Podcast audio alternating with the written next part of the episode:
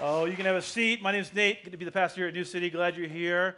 Uh, I do want to tell you off the start that uh, I gave up cheese. Uh, so uh, I'm rooting for the Seahawks today, and so that's my team. I do know that uh, I do know 2020 is going to be. This is the best way to start a sermon by offending like so many of the Packer fans. They're like, "I'm not listening. I don't care what good news you have." All right, so if you're a Packers fan. Um, I'm not praying for you, all right, today. So just, but seriously, um, uh, it's a good year. We know 2020 is going to be a good year because the Patriots aren't in the Super Bowl, so that's a good news story. Yeah, I knew we could find unity on something, right? We could find unity there. Alabama is not the national championship, which is good news too. So I'm glad, I'm glad for that. All right.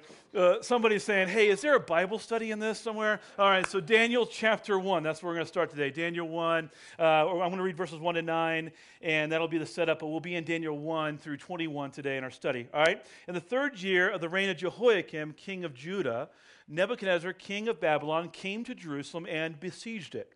And the Lord gave Jehoiakim, king of Judah, into his hand with some of the vessels of the house of God. And he brought them in, uh, to the land of Shinar, to the house of his God, and placed the vessels in the treasury of his God. Then the king commanded Ashpenaz, his chief eunuch, to bring some of the people of Israel, both of the royal family and of nobility, youth without blemish, of good appearance, and skillful in all wisdom, endowed with knowledge and understanding, learning, and competent to stand in the king's palace, and to teach them the literature and language of the Chaldeans. The king assigned them a daily portion of the food that the king ate and the wine that he drank. And uh, they were to be educated for three years, and at the end of that time, they were to stand before the king. Among these were Daniel, Hananiah, Mishael, and Azariah of the tribe of Judah. And the chief of the eunuchs gave them names. Daniel, he gave the name Belteshazzar. Hananiah, he called Shadrach. Mishael, he called Meshach. And Azariah, he called Abednego. But Daniel resolved that he would not defile himself with the king's food or with wine he, that he drank. Therefore, he asked the chief of the eunuchs to allow him not to defile himself. And God gave Daniel favor and compassion in the sight of the chief of the eunuchs. Now, the story continues that Daniel got fat while eating vegetables, which is why I'm not a vegan. And, uh, and so he, he and the rest of his boys got you know, a little heavy. It, it proved that God was faithful. God gave them learning abilities and the capacity uh, to understand for the benefit of a pagan king who didn't stand uh, with the God of Jerusalem. And the whole story is an interesting story. And I, I really want to uh, highlight a, a, major theme in this series, Recapturing the Wonder. And that is, I think in Daniel's story and the other sort of tales in the Bible of exile are appropriate metaphors for our current state in the American church. And I, th- I feel like there's a lot of younger generations growing up who are looking at the world, particularly looking at Christendom within the American context, the American world, and they're a little disenchanted and they're looking and they're going, I don't quite understand what's going on and why are things happening the way they are? Uh, where is my place in the world? Uh, what is going on with Christianity?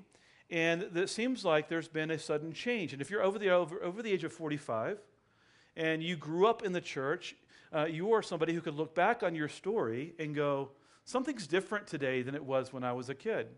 The way people view Christianity is different. The way I view myself is different. The way I view the world is different. Something has changed. And we begin Daniel with a significant and violent change that profoundly affected everything. Uh, you see it in verse 1 of our reading. In the third year of the reign of Jehoiakim, the king of Judah, Nebuchadnezzar, king of Babylon, came to Jerusalem and besieged it. It was a very violent change in this one verse. Uh, life as it was, uh, with Ju- Jerusalem as the center of worship and the center of the Jewish world at that particular time, uh, had been besieged and had been overcome. And the three questions I really want to examine today is, uh, are these. Like, what has changed? What's changed for Daniel? But also, you know, what's changed for us? Uh, the other question is, uh, what has not changed? What's, what didn't change in Daniel's context? What hasn't changed for us? And how are we to live in a changed world while clinging to what hasn't changed? Those are the kind of three big ideas for the day. So the first one, what has changed? Well, Daniel begins with a people in exile. Uh, it begins with the, with the people who have lost their center. See, in exile, your beliefs and your way of life are a majority, are, are a minority view, and they stand in contrast and even sometimes opposed to uh, the majority view in the culture. And when you're in exile, you're, you're, no longer the center, and everything doesn't revolve around you, but you, you're now on the side, and something else is in the center, and everything is revolving around it. And you see this uh, very plainly in the text. Uh, the king uh, commanded Ashpenaz, the chief eunuch, to bring some of the people of Israel, both the royal family and of nobility, youth without blemish, good appearance, skillful in all wisdom, uh, endowed with knowledge, understanding, and learning, and uh, competent to stand in the king's palace. In other words, he wanted to take the best and the brightest from, uh, from, from the people of Judah. He wanted to take the best and the brightest of those folks and to teach them the literature, the language of the Chaldeans. In other words, to re educate them. Uh, the king assigned them a daily portion of the food uh, the king ate and all the wine that he drank. And he begins this process of re, uh, sort of refamiliarizing them, or actually familiarizing them for the first time to a new culture, uh, to in, enculturate them. Among these were Daniel, Hananiah, Mishael, Azariah, the tribe of Judah, and the chief of the eunuchs gave them names. And this is when their identities even began to, to experience a profound shift. Daniel, he called Belteshazzar, Hananiah, he called Shadrach, and so it goes. See, I think exile is more than a fact of history that we could point to and say that's what happened, but it is an appropriate metaphor for the Christian life. It's more than just an event that we can study that was in history, but it's a metaphor, a, a, word picture, if you will, for how to live the Christian life. In fact, Peter uses exile as that metaphor. He says, I urge you, as sojourners and exiles, to live your distinction. Abstain from these things, but live your distinction. In other words, I, I, I urge you to, to embrace the narrative of exile. Uh, Lee Beach says it this way in uh, his book. He says, The stories of Esther, Daniel, and Jonah are a particular kind of exilic literature that offers a hopeful vision and compelling model of life in exile. These diasporic advice tales, key phrase here, as they are sometimes called, offer the same kind of generative vision to contemporary exilic communities as they did to the ancient ones uh, which they were first directed. In other words, when you read the stories of Esther, Daniel, and Jonah, you will find in them an example of how to live in exile. And as Peter says, I want you to embrace that identity as a sojourner. This is not your home. You're, you are going to your home. This is not your home. This is not the promised land, but it is, it is in front of us. We are sojourning, and we're exiles. We don't belong to it. We're in it, but we're not of it, as Jesus would say. See, exile has always been central to the story of God's people living in a sinful world. As soon as sin entered the world, people began to experience that the world was inhospitable to human life and human existence and human flourishing. And so we have been exiled since sin entered into the world. That's been a part of our existence. And when you look at the kind of biblical history, you will see that exile is a key uh, sort of story in the story of biblical history. Even the history of Israel, Abraham begins in exile. He's in exile in Egypt because of famine. And then there's a pursuit of land, and you have uh, Moses and Joshua pursuing the promised land. And then you have uh, all the period of the judges where people are disobedient and God's continually faithful. And then eventually people go, We want a king. We want an empire like the rest of the empires of the world. And they experience this season of kingship, which doesn't last very, very long. As you have Saul and David and Solomon, then you have a divided kingdom. And after a divided kingdom, then you have uh, the various conquerings, including the one where Babylon conquers here Judah in our text today. And you have exile all over again. See, God's people were always meant to be a living critique of empire they were not meant to emulate the dynamics of empire. And God warned them about it. Uh, when everybody was crying out, they were, they were crying out for this, for this king, and they were, they were saying, We want a king. We really want a king. God said, If you get a king, he's going to do things that you don't want him to do. And in fact, God said that through Samuel. You can read about it in 1 Samuel 8 10 and 18. So Samuel said, these will be the ways of the king who will reign over you. He will take your sons to war. He will take your daughters to serve his pleasures. He will take your money and taxes that burdened you with his ambitions. You see my summary statements here. And in that day, you will cry out because uh, of your king. You will not be satisfied because the, uh, the, the empires of this world cannot provide what God's prophetic people and priestly people are supposed to provide. See, it could be said, I think, that God's people are more at home in exile than they are at the center of earthly power structures. In fact, the, the Christians should be uh, embracing an exilic existence. Uh, there was a book years ago written by Michael Frost, and, I, and I'd forgotten how formative it was for me, how formative it was for the beginnings of New City when we started New City 10 years ago almost now today. Uh, we'll turn 10 on Easter Sunday, which is a kind of a really cool thing. And, and what, years ago, when we were like thinking through kind of what kind of community do, do we want to try to create, what's the unique space that God's calling us to create, Exiles, this book by Michael Frost, was an important one for me. In the book, he says exiles are driven back to their most dangerous memories the recollections of the promises made by Jesus in his daring agenda for human society, namely that he's at work making all things new. Exiles prepared to practice a set of dangerous promises, promises that point to the kingdom. And, and, Christians pray this prayer Your kingdom come, your will be done on earth as is in heaven. We pray that prayer for Albuquerque Your kingdom come, your will be done in Albuquerque as is in heaven. We're seeking the kingdom promise now. We want it now. We're seeking it now. We're praying for it now. Exiles will mock the folly uh, of that empire by offering a dangerous critique of society, uh, racked by greed and lust and selfishness uh, and inequality. And finally, exiles will sing a repertoire of dangerous songs that speak of an unexpected newness of life. And it was that phrase, that exact phrase, that formed the kind of the beginning sort of uh, philosophy for how we wanted to do worship at New City Church. We wanted to be the kind of place that had anthems every once in a while. You could raise your fist in the air and go, Yeah, like, we, this is it. Like, we're going to live a different life. We're going to embrace the kingdom reality. We're going to pump our fists in the air and say yes to Jesus and his kingdom, embracing our minority status as exiles while, while seeking to do a difference and put the kingdom reality of Jesus on display so somebody might ask, somebody might inquire as to what and who it is, what it is we're doing and who it is that we worship. And I think there are a few ways for an exiled person uh, who's experiencing the conditions of exile to respond. There are a few ways for us to kind of, kind of respond to that, and one of the ways is to assimilate.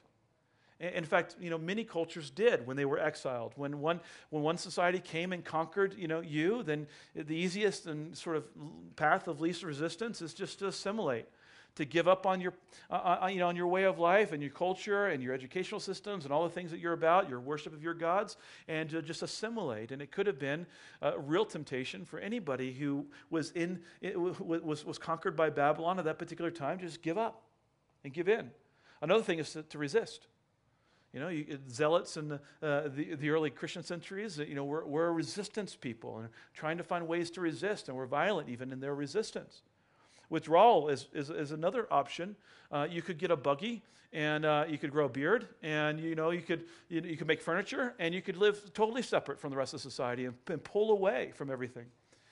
Uh, but I, have I've really been seeking out like what, what is the right way for an exiled people, a people experiencing the dynamics of exile to respond. And I think sometimes you have to go to Jewish teachers who have a, who have a real sort of mind for Jewish history to give you a, a, a sense of how to interpret life in exile. And so I turned to, to Rabbi Jonathan Sacks, and he was really helpful for me in thinking through what does life in exile look like. He says there's a fourth possibility, and that is to become a creative minority. He says it's not easy because it involves maintaining strong links with the outside world while staying true to your faith, seeking not merely to keep uh, the, uh, uh the sacred flame burning, but also to transform the larger society of which you are a part of. This is, as a Jew can testify, a demanding and risk laden choice. And I think exile is a good metaphor for the current American Christian experience. I think it's, a, I think it's an appropriate one. Lee Beach agrees. He says it may be that the motif of exile offers one of the most provocative and potentially fruitful ways for the church to find herself in this particular historical epoch. Now, as many of you know, that I spend some of my time on the side working with church planters around the country and around the world that I, I, get to have the real privilege to help plant churches all over the place. Uh, and uh, it's a real pleasure, pleasure of mine that I get to participate in that. And I work with the organization called Stadia to do that. Because of that role that I get to do in helping to plant churches, I often get access to data and research that is pretty interesting. And uh, recently I came uh, across a, a, piece of research called The Great Opportunity. In fact, I was given a, a, a pre release of this particular study back in 2018, and I haven't referenced it in a sermon uh, yet, but it's something I've been sort of mulling over and thinking about. Uh, the, the Pinetops Foundation put together a study of the American Christian missionary context. Uh, they've done this for contexts all over the world, but they did one for the American Christian context. And they came up with some pretty um, interesting findings. They call it the great opportunity because it is a real opportunity, but you can also kind of sense in the data and the research that, that, that something is happening and there's a cultural change afoot. Uh, and and the, the study reads this way The next 30 years will represent the largest missions opportunity in the history of America. It is the largest and fastest numerical shift in religious affiliation in the history of this country. Even in the most optimistic scenarios, Christian affiliation in the U.S. shrinks dramatically, and in our base case, over 1 million youth currently in the church today will choose to leave each year over the next three decades. 35 million youth raised in the church will leave the faith, and that's looking at 2020 to 2050. As far as we can tell, this is the single largest generational loss of souls in history who were nominally raised in the church and no longer call themselves followers of Jesus. To put it in a nutshell sort of statement that puts us in a, in a place to sort of understanding. Nonetheless, the base case scenario, there is a worst case scenario that's not um, very pleasant either, but the base case scenario represents a profound shift. One million young people every year. To put that number in context, it is larger to dramatically larger than the number of abortions that occur every year in America. There's a real thing happening. Uh, Alan Roxburgh says it this way in his book, Joining God, Remaking the Church. He says, If you were born between 1925 and 1945, there's a 60% chance that you are in church today. If you were born between 1946 and 1964, there's a 40% chance that you're in church today. If you were born between 1965 and 1983, there is a 20% chance you're in church today. You probably see the pattern. If you were born after 1984, there's less than a 10% chance that you're in church today. Something is changing. You see, I think the current state of the American church is calling for a posture of an exile, namely that of being a creative minority. And if you're, you know, 45 and older, you feel it probably more profoundly than any other generation. You sense it. Something's changing. Something's changing in the world. Something's changing in the culture. And there's a real question what do we do? How do we respond to it? Uh, to put this in the church planting context, uh, there are th- uh, three major challenges facing the church in the next 30 years. Church closure rates are rising, population rates are growing, people are leaving the faith. And so uh, a couple years ago, it was a really big, victorious moment when we hit 4,000 church plants a year. But to put 4,000 church plants a year domestically in America, uh, this was across denominations. Uh, there are 4,000 churches planted every year in America, 3,700 churches closed every year in America. So we're netting 300 churches in America. And so Pine Top's looking at that research research says just to keep up with the rapidly changing American landscape, we need to hit 8,000. We need to double our efforts. And so we need about 8,000 churches every year. So what's going on? Why is it happening? And that's the big question. Now, I'm not a prophet, but I don't mind speaking as one. and it's my sense, okay, that in addition to assimilation, resistance, and withdrawal, there's a more dangerous path, and that's the path of syncretism. And I think that is what younger generations are looking ahead to the older generations, and they're going, I've seen something here in you that I don't like.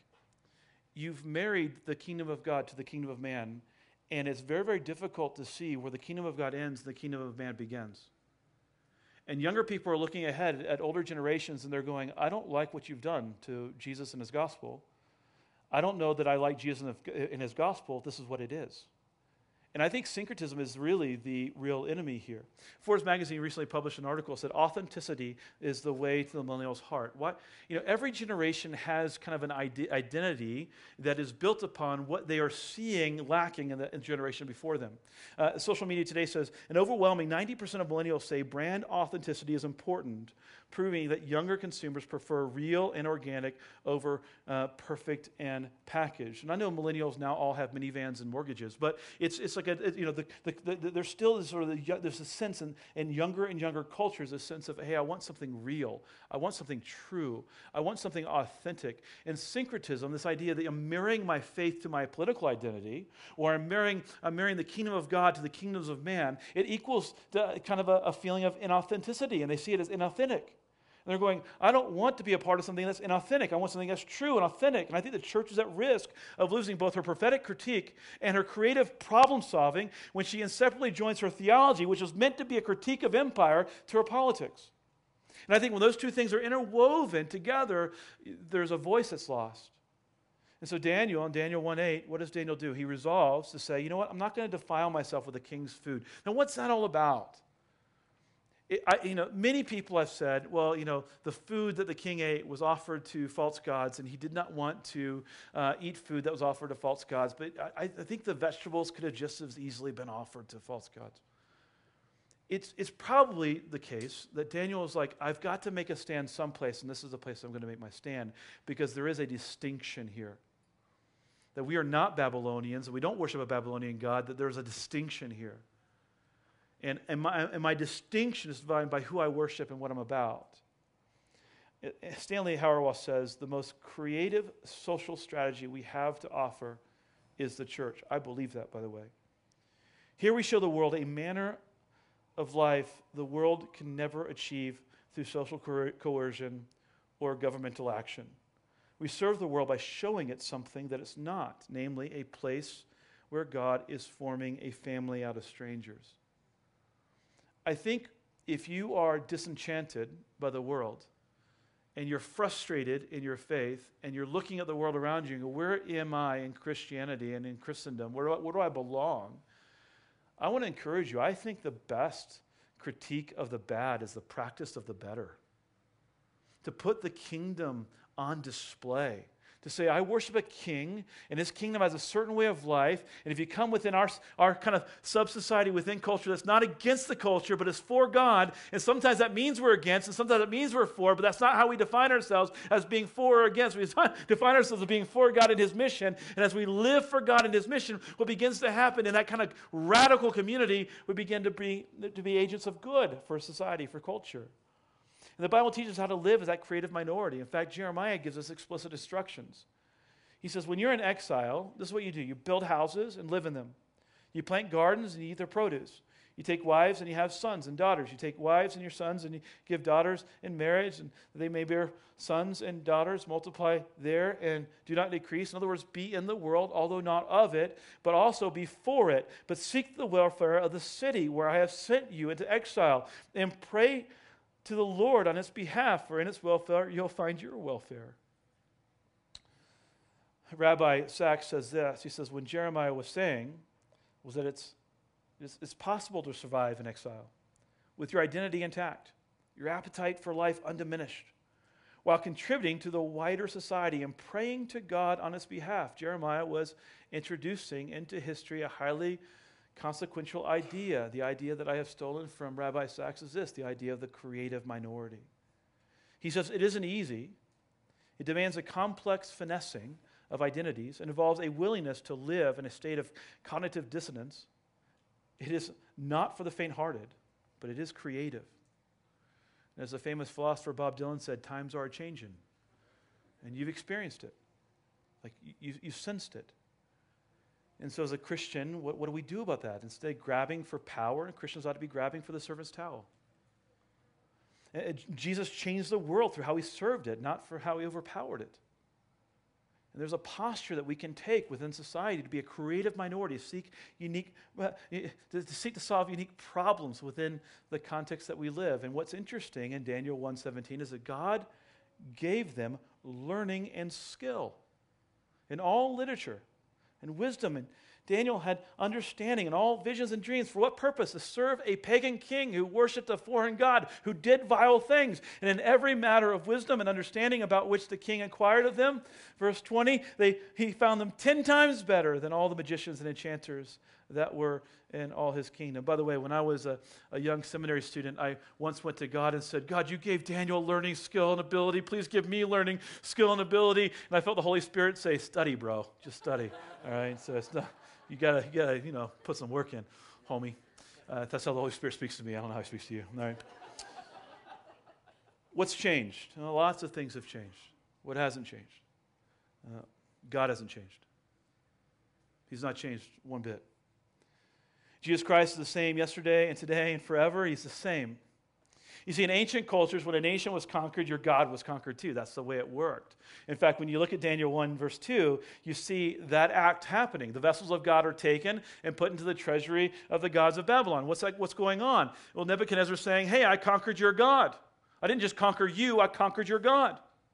And what Daniel is illustrating here is three unchangeable truths about God. And I think there are important, unchangeable truths. One is that there's only one God and he cannot be conquered, like he cannot be overcome. Now, look at Daniel 1. This is really interesting. Man, like, this is the narrator in Daniel 1 to 6 is doing us a real favor.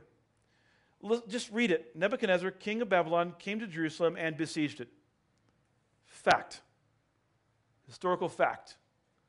Eyes of the flesh, you see that and you go, okay, that's what happened. That's what we saw. That's what happened. I want to challenge you just for a second, okay?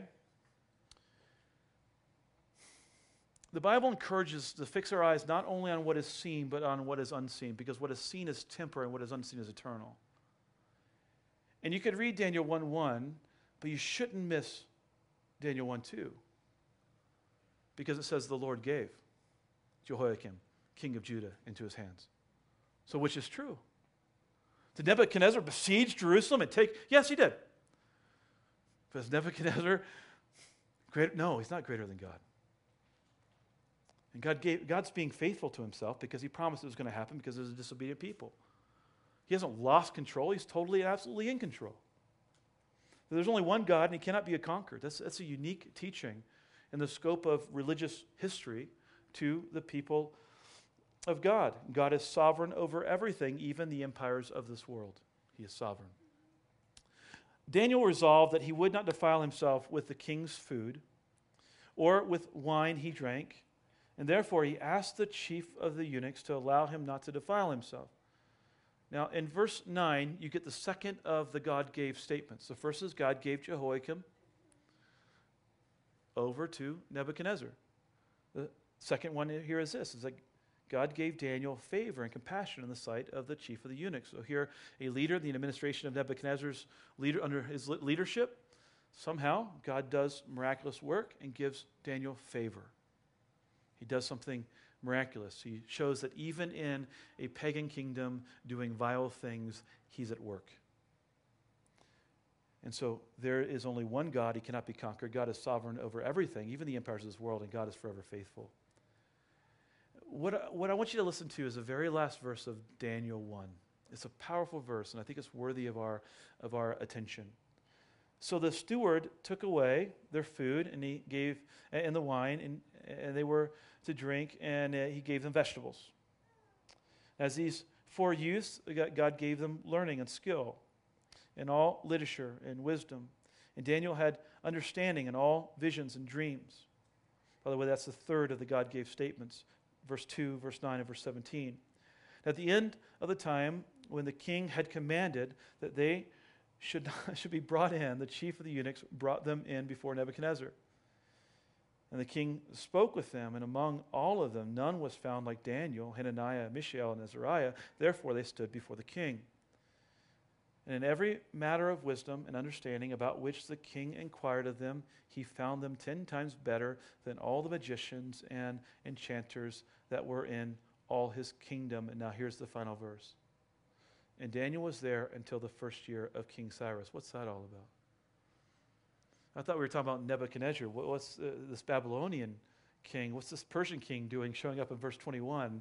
It's as if the narrator in Daniel is saying, The kingdoms of this world will come and go, but God's kingdom is forever. And boy, how often do people in, come on, the American context get so freaked out about the kingdoms of this world that are temporary? That God's kingdom is forever. Therefore, let's be grateful for receiving a kingdom that cannot be shaken and thus let us offer God accept, acceptable worship with reverence and awe.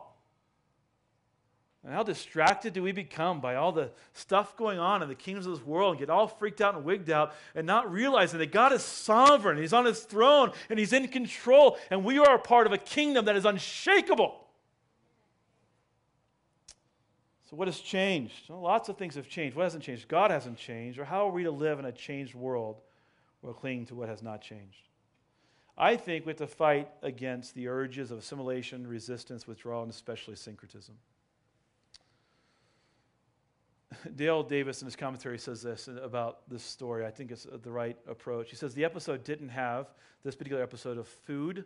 Um, there's a miracle there. Uh, they get fat on vegetables, and then learning and their capacity to understand. This episode didn't have crisis written all over it, like the raging fire of chapter 3, or we'll get to that in a couple weeks, or the raging lions of chapter 6. We'll get to that in a couple weeks. The circumstances here are far less electrical and uh, all, so all, all the more subtle. Sometimes smaller commitments made along the way fortify faith to plant its feet when it has to meet more severe threats. It's almost like Daniel 1, if you see it as an advice tale, if you see it as a, as, as a way forward. Sure, certainly, Daniel puts his feet, you know, firmly down and says, "We're going to live our distinction, and food is going to be a place where we're going to make our stand." Seems like a minor thing, a small thing. But it was that small thing that prepared Daniel for making a stand when it came to bowing down to Nebuchadnezzar or, you know, facing the, the, the fiery furnace or facing the lion's den. This, this, this kind of commitment is the kind of commitment that is made a small one over time. Those commitments are the ones that prepare you. And I think we have to be willing to live what Miroslav Volf calls our soft difference. He calls it a soft difference because we are distinct and we're different, like we belong to God and His mission. And, but it's soft. In, in other words, we aren't finding our distinction by being either for or against the culture. We're for the gospel and Jesus and His mission. And sometimes we can be in agreement with the culture, and sometimes we stand prophetically against the culture.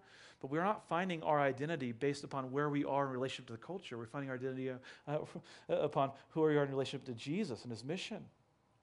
And he calls it a soft difference. And I think we have to find ways in living out that soft difference to embrace our role as a creative minority, to seek the welfare of the city, to pray for its renewal. And I really do believe that one of the best critiques of the bad is the practice of the better and to put it on display and to say, this is what Jesus is like. And this is what his kingdom is like. If you want to experience it, come hang out with us because we can show you what it's like. And we put it on display in the world as we let our light shine, as we deal with the darkness, even within our own community. I think we should be seeking creative ways to contribute to the common good while maintaining a margin of distance and difference. And we all have to make some, some decisions like that, you know. It may not be, you know, food before, you know, an emperor leading his empire, but it might be distinctions within the context of your work environment, or distinctions in the context of your family environment, or distinction in, in the context among your friends. And sometimes you have to make a stand and say, I, am standing here on this principle because I worship God and I'm for his mission. And it's not because I'm against you and it's not because I'm for you, it's because I'm for him and he's radically for you. And I'm going to live this life, you know, being molded and shaped in the image of Christ because I'm radically focused, eyes fixed on him and his mission. See, minorities are always under pressure, but creati- creativity needs pressure. In fact, you know, I think creativity thrives under pressure. And so I don't I think that all the all the attempts to try to remove tensions that we feel in society and culture are stupid. Like embrace the tension and let that tension bring about creativity.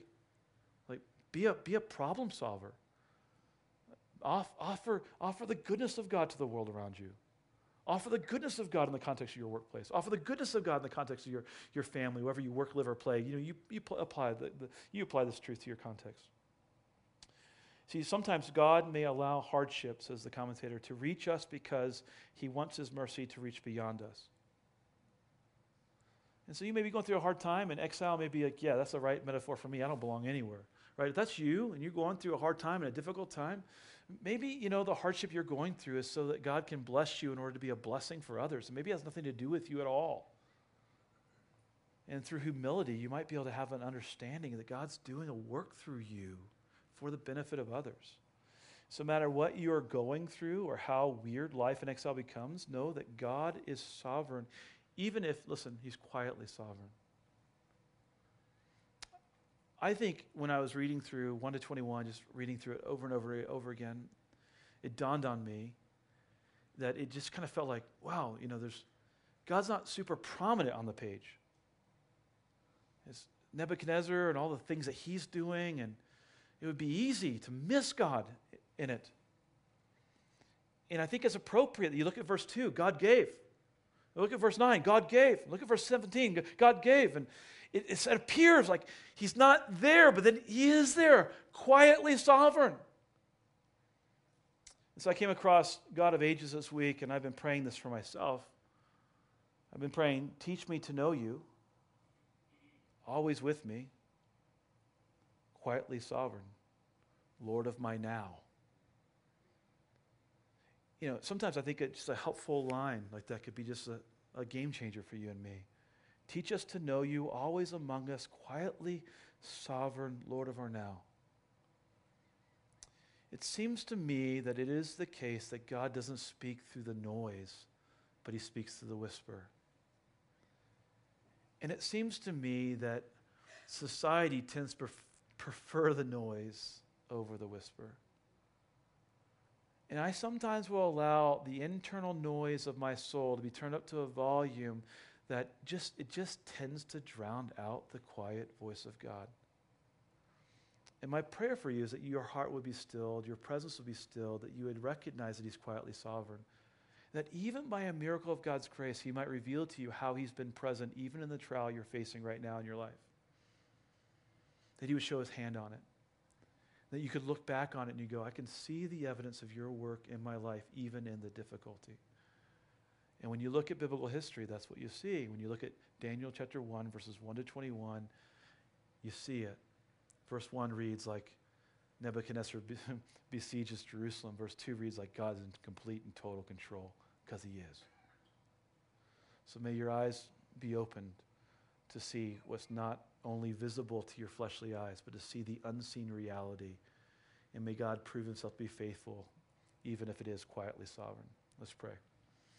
Father, I thank you uh, for being dependable and faithful and true to yourself. I, I struggle because I, I see the inauthenticity in the world around me and I see arrogance and pride. And I've been struggling because my response has been arrogant and prideful. and it is my temptation to grab for power, not to be a servant. Uh, and I, I think I grab for power primarily because I sometimes don't believe that you are in control or that you're good. And I confess right now, just with my brothers and sisters, that you are good, completely, wholly good, and you are in control. There's nothing outside of your reign and rule. And we submit all of our lives right now to you, just collectively, to your reign and rule. Thank you for allowing me to fail and to fumble. I thank you for always being faithful and trustworthy. And um, I come to you Lord Jesus, my Savior. I come to you, Father, in the name of Jesus. Amen.